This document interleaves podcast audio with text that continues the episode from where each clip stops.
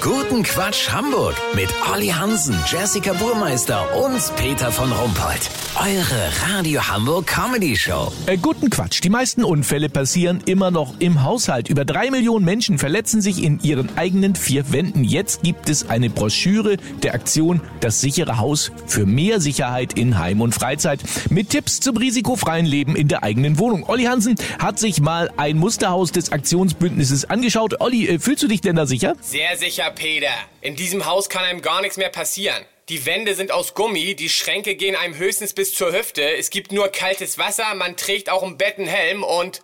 Warte mal, ich glaube, jetzt wird wieder die Sicherheitseinweisung eingespielt. Hör mal. Guten Tag. Im Namen von Das sichere Haus darf ich Sie zu Ihrem heutigen Aufenthalt in Ihrer Butze begrüßen.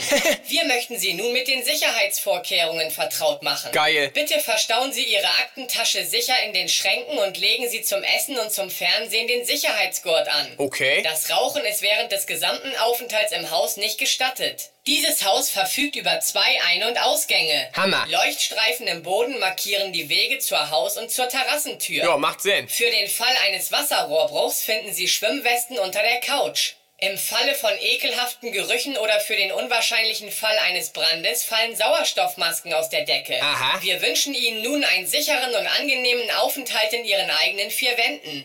Ist das geil oder ist das geil, Peter? Lass so machen. Ich versuche jetzt mal mit dem Messer ohne scharfe Kanten Brot zu schneiden. Wenn das funktioniert, melde ich mich nochmal. Dann habt ihr das exklusiv, okay? Ja, vielen Dank, Olli Hansen. Kurznachrichten mit Jessica Burmeister. Irgendwie verständlich. Inhaberin von Unverpacktladen findet keine Umzugshelfer.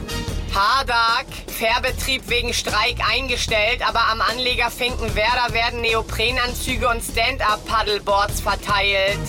Hauptbahnhof, 49-jähriger Mann mit fast 5 Promille Blutalkohol aufgegriffen. Er sagte den Beamten, er fühle sich viel besser, seit er beschlossen habe, weniger zu trinken. Das Wetter. Das Wetter wurde Ihnen präsentiert von Blackie Bollmann Schwarzarbeit. Steuerfrei und ohne Rechnung seit 1983. Das war's von uns. Wir hören uns Montag wieder. Bleiben Sie doof. Wir sind es schon.